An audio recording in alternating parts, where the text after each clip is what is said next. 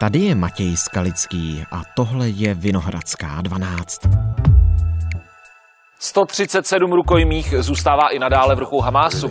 Talks in Qatar uh, around renewing the ceasefire between Israel and Hamas have stalled. Hamas odmítá propustit další izraelské rukojmí bez prodloužení příměří. And Israel pulls out its delegation. Jeho armáda obnovila nálety na různých místech palestinské enklávy. As a return to hell on earth for the people of Gaza. Mluvil s Hamásem a takových moc není vyjednavač Gershon Baskin. Jak vzniká dohoda o propuštění rukojmích? Proč desítky z nich stále zůstávají v tunelech pod Gazou? A jsou už agenti tajných služeb za hranicemi na stopě hlavounům teroristické organizace Hamás? I na to se dnes zeptám.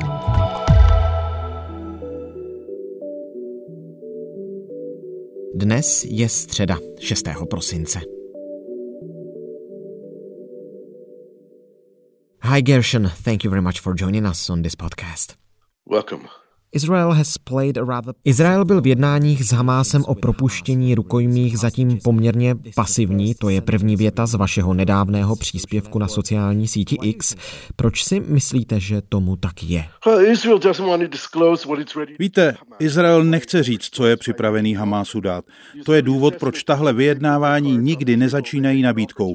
Postoj Izraele je takový, že pokud vyloží karty na stůl a udělá Hamásu nabídku, tak Hamás vždycky bude chtít víc tak proč mu cokoliv nabízet, když víte, že jedinou odpovědí na to bude další požadavek?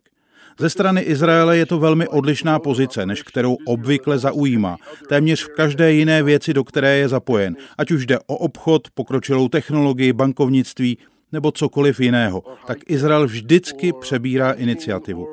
V tomto případě tomu ale tak není.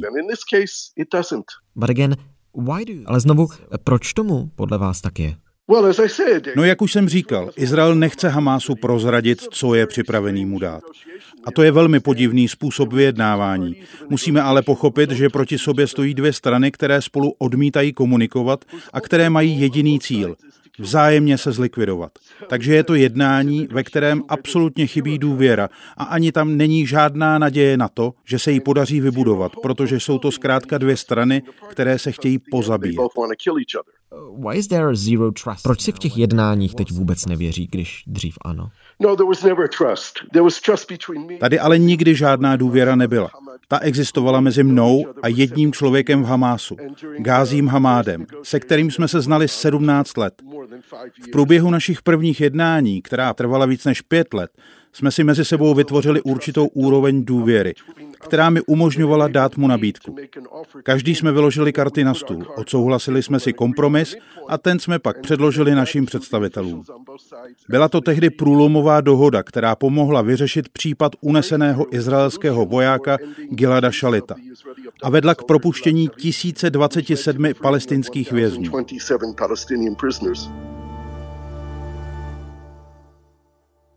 As you said, you have a long Jak říkáte, vy máte z minulá velké zkušenosti s vyjednáváním s Hamásem. Jste zapojený i do těch současných rozhovorů? No, Víte, myslím si, že teď jsme ve velmi odlišné situaci, než která panovala před 7. říjnem letošního roku. Toho dne Izrael a Hamás překročili hranice, které do té doby nikdo neporušil. A po hrůzách, které Hamás způsobil na území Izraele 7. října, se izraelská strana poprvé od doby, co se Hamás dostal k moci, rozhodla, že ho musí zbavit možnosti vládnout, aby už Izrael nikdy nemohl ohrozit. To v podstatě znamená, že se Izrael rozhodl, že tahle válka neskončí, dokud vůdci Hamásu, jeho vojenští a političtí představitelé nebudou do jednoho mrtví. A dokud si Izrael nebude jistý, že zlikvidoval i celou jeho infrastrukturu. To zkrátka není situace, ve které je možné budovat důvěru. And have you helped? A pomáhal jste teď při vyjednáváních o rukojmích? A pokud tak, jak? Ano, zkoušel jsem pomáhat na začátku války. Představil jsem oběma stranám a také Kataru, Egyptu a Spojeným státům svou myšlenku, že by mohla být uzavřena jednoduchá dohoda o výměně žen, dětí, starších, nemocných a zraněných rukojmích za ženy a nezletilé uvězněné v Izraeli.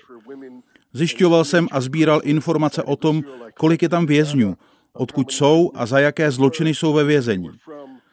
Myslel jsem si už od začátku, asi od třetího nebo čtvrtého dne, že by to mohla být dohoda, kterou by bylo možné uzavřít velmi rychle. Předložil jsem tedy schromážděné informace všem zúčastněným stranám. Snažil jsem se je propojit tím, že jsem Katarcům poskytl čísla izraelských ministrů a naopak. Takže ano, pomáhal jsem. A i teď se občas snažím pomoct.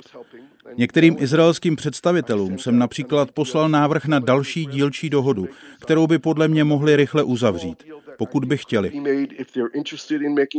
Jak říkám, dělám, co umím. Nejsem oficiální vyjednavač, nikdo mě nejmenoval do žádné pozice. Mám zkušenosti a snažím se jich využít k tomu, abych pomohl přivést rukojmí domů. To je moje hlavní motivace. To je to, co si myslím, že je nutné udělat co nejdřív. Kdo je do těch vyjednávání zapojený? No, já vím, kdo to je na izraelské straně. Znám ty lidi, kteří vyjednávání vedou. Vím také, kdo je vede na straně Hamásu, i když je velmi těžké se k ním dostat, protože jsou schovaní v pásmu Gazy v tunelech pod zemí. Vím, kdo jsou katarští i egyptští zprostředkovatelé. A to samé můžu říct o vyjednavačích na americké straně, kteří vyvíjejí tlak na Katařany a ostatní a snaží se pomoct. Není ale tak důležité vědět, co je to za lidi, ale spíš to, jak se k ním dostat a ovlivnit je. The recent ceasefire was... Nedávné příměří bylo dohodnuté právě Katarem, Egyptem a Spojenými státy. Jak velkou roli tyto strany hrají při vyjednáváních o rukojmích? Jsou naprosto nezbytné, protože Izrael a Hamas spolu napřímo nemluví. Proto potřebujeme třetí strany. Můj osobní názor je, že nejpodstatnějším spojením je Egypt, protože přímo sousedí s Gazou. Má tedy možnost posílat zprávy vedení Hamásu podzemními tunely. Katar je zase důležitý z toho důvodu, že tam žijí političtí vůdci Hamásu a na katarskou vládu mají vliv američané, takže jejím prostřednictvím mohou tlačit na Hamás. Spojené státy už toho využili a zdá se, že to mělo efekt. Myslím si, že Spojené státy mají také určitou výhodu nad Izraelem, protože Izrael nemůže tuto válku vést bez americké podpory. USA poskytují jednak vojenskou pomoc, díky které Izrael získává bomby a schazuje je na gazu, ale i politické krytí, které Izrael teď potřebuje, když se proti němu staví celý svět. Let's talk about the negotiation. Pojďme se zaměřit na to vyjednávání detailněji, jak to probíhá. To si nějací lidé zavolají, setkají se, přijdou s čísly, se jmény. Ano, myslím si, že to povětšinou probíhá tváří v tvář za účasti třetích stran. Třeba šéf Mossadu byl několikrát v Kataru. Ředitel další tajné služby Shin Bet opakovaně navštívil Káhiru. Katařané přímo jednají s představiteli Hamásu v Dauha. Ti zase nějakým způsobem komunikují s lidmi v Gaze. Není zcela jasné, jak přesně. Může to být pomocí satelitních telefonů nebo fyzickým předáváním zpráv od jednoho člověka k druhému. Je to velmi zamotané. A je to hodně těžká komunikace. Není přímá. Zabere čas, než se zprávy předají. A alespoň na straně Hamásu není jasný proces rozhodování, takže nevíme, kdo nakonec vlastně rozhoduje. Předpokládá se, že to bude jedna důležitá osoba v Gaze, vůdce Jahja Sinvár, ale pravděpodobně není jediný. A zase na straně Izraele uvnitř izraelské vlády se střetávají dva zájmy. Jednak ukončit válku s tím, že zlikvidují vedení Hamásu a připraví ho o schopnost vládnout. A druhý zájem je osvobodit rukojmí a přivést je zpět domů. Teď záleží na tom, kterého cíle se podaří dosáhnout dřív. So on the Hamas side. A na té vyjednávací straně Hamásu tam už nefiguruje jméno Kházího Hamáda? Nemyslím si, že je do toho zapojený. Podle mě nemá na rozhodování vliv. Před válkou byl vyslán do Bejrutu, aby tam byl mluvčím Hamásu. A to je také to, co dělá. Nepřijde mi, že by byl součástí toho vnitřního kruhu, který v Hamásu rozhoduje. Mám alespoň takový dojem, který jsem získal během prvních dnů války, kdy jsem se snažil prosadit tu dohodu o výměně žen, dětí, starších, nemocných a raněných za ženy a nezletilé vězněné v Izraeli, jak jsem zmiňoval. Vedl jsem s ním tehdy rozhovory a dostával jsem od něj informace, které se lišily od těch, co měl Izrael od Kataru, takže jsem pochopil, že je mimo okruh těch, co skutečně rozhodují. He's a senior member. Jde o vysoce postaveného člena Hamásu. Jak těžké bylo s ním vyjednávat a jak složité je mluvit s Hamásem jako takovým? Jednat s Gházím Hamádem znamená jednat s Hamásem. Osm let jsme se snažili najít řešení, které by pomohlo dostat domů těla dvou vojáků zabitých v Gaze v roce 2014 a dva civilisty, kteří tam jsou od stejného roku. Dostali se tam sami, jsou tam zadržováni a víme, že na tom nejsou psychicky dobře. Osm let jsem se snažil s Gházím Hamádem vyjednávat. On byl ale jen prostředníkem, ne tím, kdo rozhoduje. To byl ve skutečnosti Jahja Simvar a vyšší vedení, se kterým jsem skrze něj ve skutečnosti jednal. Jakmile se nám podařilo po osmi letech v jednáních pokročit, skončili jsme ve slepé uličce, kterou už nešlo překonat. Je to už nejméně dva roky, co jsem se snažil Gázího přesvědčit, abychom spolu někde strávili pár dní a zkusili vymyslet, co by se dalo udělat, aby se nám podařilo prolomit tu patovou situaci mezi Izraelem a Hamásem. Změnit situaci uvnitř Gazy, zrušit blokádu a změnit tak realitu dvěma milionům lidí, kteří tam žijí. Nikdy k tomu ale nedošlo. Byl příliš odmítavý. A možná, že už tehdy i věděl o plánech na velký útok proti Izraeli.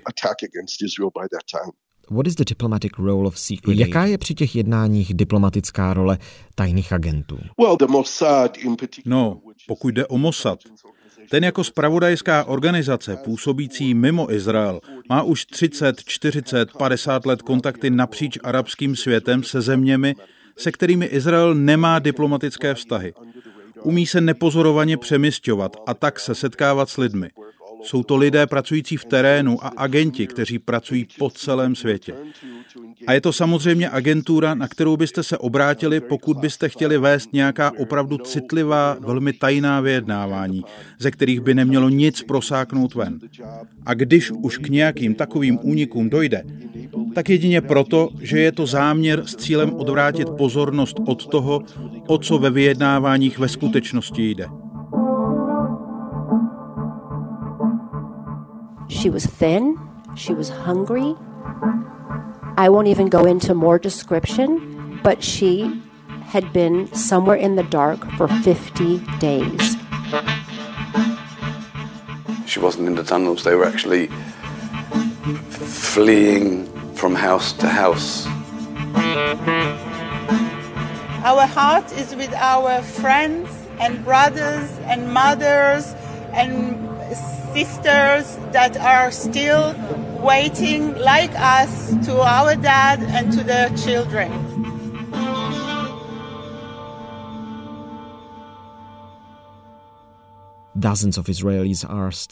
Desítky izraelských obyvatel jsou stále drženy jako rukojmí v tunelech pod Gazou. Jak se k ním Hamás chová? Slyšel jsem a četl jsem poměrně hrůzostrašné příběhy už propuštěných rukojmích. Ano, to je fakt. Ti rukojmí se vrátili s hrůzostrašnými příběhy o tom, jak s nimi bylo zacházeno. Třeba když dorazili do Gazy a byli vystaveni na veřejnosti a lidé je mlátili a mučili. Nebo vyprávěli o podmínkách, které museli snášet, ať už v podzemních tunelech nebo různě po domech. Všichni se vrátili pod vyživení, neměli dostatek jídla, neměli základní léky, které potřebovali. Byli mezi nimi lidé, kteří byli zranění a nedostalo se jim ošetření. Lidé, kteří byli fyzicky týraní. To, co teď slýcháme, je důvodem, proč došlo ke zrušení dohody mezi Izraelem a Hamásem. A ten už nepropustil zbývající ženy, mladé ženy, které byly těžce sexuálně zneužívány a znásilňovány. Nechce jim dovolit vrátit se domů a to nejspíš znamená, že buď jsou dál sexuálně zneužívané a znásilňované, nebo už jsou mrtvé. A nebo je smrt teprve čeká.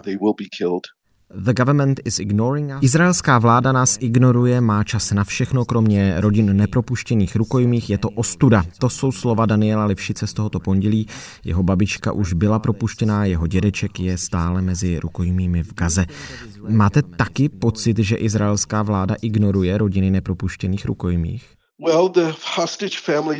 Rodiny rukojmích hodně tlačí na vládu. A ano, ta tomu nedává prioritu. Minimálně jednou týdně by se měli s rodinami rukojmích setkávat a informovat je o tom, jak to vypadá. Přijde mi, že s ukončením příměří, které umožňovalo výměnu rukojmích a obnovení bojů, se izraelská vláda rozhodla dát přednost válčení před rukojmími. Nejsou teď ve válce tak důležití. V Izraeli totiž existuje představa, a já ji tedy nezdílím, že vojenský tlak na Hamás povede k lepší dohodě, že donutí Hamás propustit více rukojmích a rychleji. Já si to tedy nemyslím. Myslím, že je to špatně. Myslím si, že lidé, kteří tohle tvrdí, jenom odhadují a doufají, že to, co říkají, by mohla být pravda. A tahle představa je rozšířená napříč celým aparátem národní bezpečnosti a prakticky nikdo nerozporuje, že vojenský nátlak na Hamás povede k propuštění rukojmích. A zcela na rovinu, tohle je naopak ohrožuje. That's what Mr. Gallant, Ministry of Defense of Israel, to říká například izraelský ministr obrany Joav Galant. On je toho názoru, že když vytvoří vojenská operace v Gaze na Hamás tlak, tak bude větší šance, že propustí rukojmí. To si tedy nemyslíte? No, to si rozhodně nemyslím. To samé říkali tihle lidé před uzavřením té první dohody a můj osobní názor je, že k ní mohlo dojít o dva, tři týdny dříve.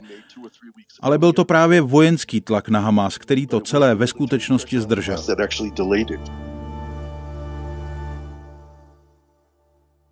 What should do Israel next? Co by měl tedy Izrael udělat teď? Může osvobodit rukojmí a zničit Hamas zároveň?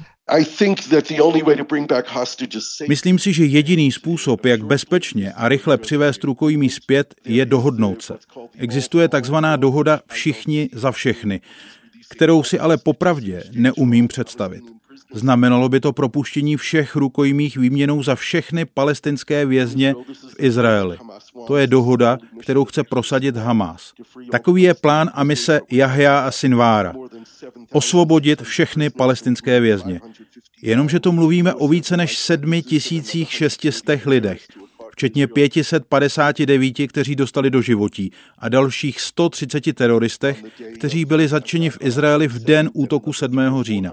A pak je mezi nimi 300 nebo 400 členů Hamásu, které Izrael zajal v pásmu Gazy od začátku války. To je prostě něco, co se podle mě nemůže stát.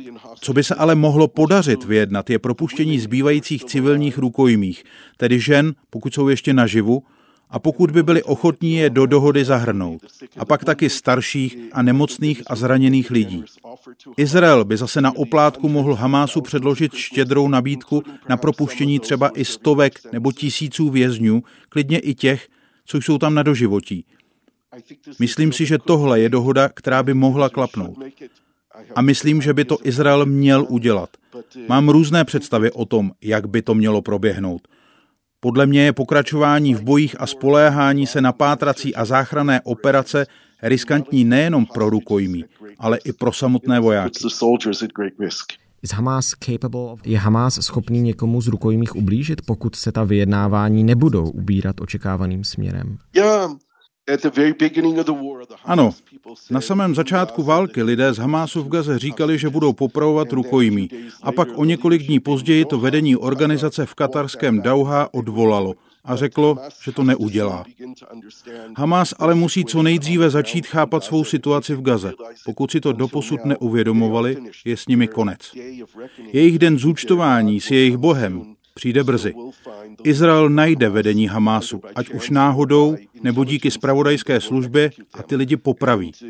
A to je realita, které musí Hamás čelit. A až k tomu dojde, tak pak nejspíš začnou popravovat rukojmí. A já věřím, že některé už zabili. Víme o rukojmích, kteří byli zabiti poté, co je zajali. Viděli jsme, jak Izrael převzal z Gazy několik těl rukojmích, kteří byli cestou tam naživu a pak byli nalezení mrtví a nezemřeli v důsledku bombardování, i když někteří možná ano. The Israel-Hamas truce talks have been mm, cancelled. Před pár dny vypršelo příměří mezi Izraelem a Hamásem. Je na obzoru nové? No, příměří bude jedině v případě, že dojde k propuštění dalších rukojmích. To jde ruku v ruce. Bez příměří zkrátka propuštění zajaců nejde udělat. Takže pokud Hamás chce příměří, musí souhlasit s tím, že vrátí Izraeli další rukojmí. A pokud ne, Izrael bude postupovat dál a dál na jich, až obklíčí města Khan Yunis a Rafah. A pak začne s podzemní operací a bude se snažit najít rukojmí a velitele Hamásu. Do you think that Mossad intelligence máte za to, že agenti Mossadu už jsou na stopě představitelům Hamásu v zahraničí? For sure. From day one of the war and probably before. Rozhodně. Už od prvního dne války a možná i předtím. Pokud se podíváte zpátky do historie, tak každý z Hamásu, kdo měl co dočinění s únosem vojáka Gilada Šalita v roce 2006 a s jeho držením v zajetí po dobu pěti let a čtyřech měsíců, už není naživu. Izrael si dal záležet, aby se mu za ty roky podařilo dostat každého, kdo s tím měl něco společného. To je jejich cíl, vedení Hamásu, ať už je v Gaze, na západním břehu nebo kdekoliv v zahraničí. Nikdo z nich by se neměl cítit v bezpečí. I really appreciate all your answers and thank you very much again for your time. You're very welcome. Have a good day.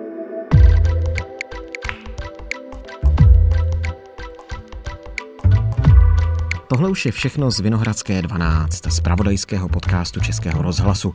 Dnes s Gershonem Baskinem, vyjednavačem, který má spojení na Hamás.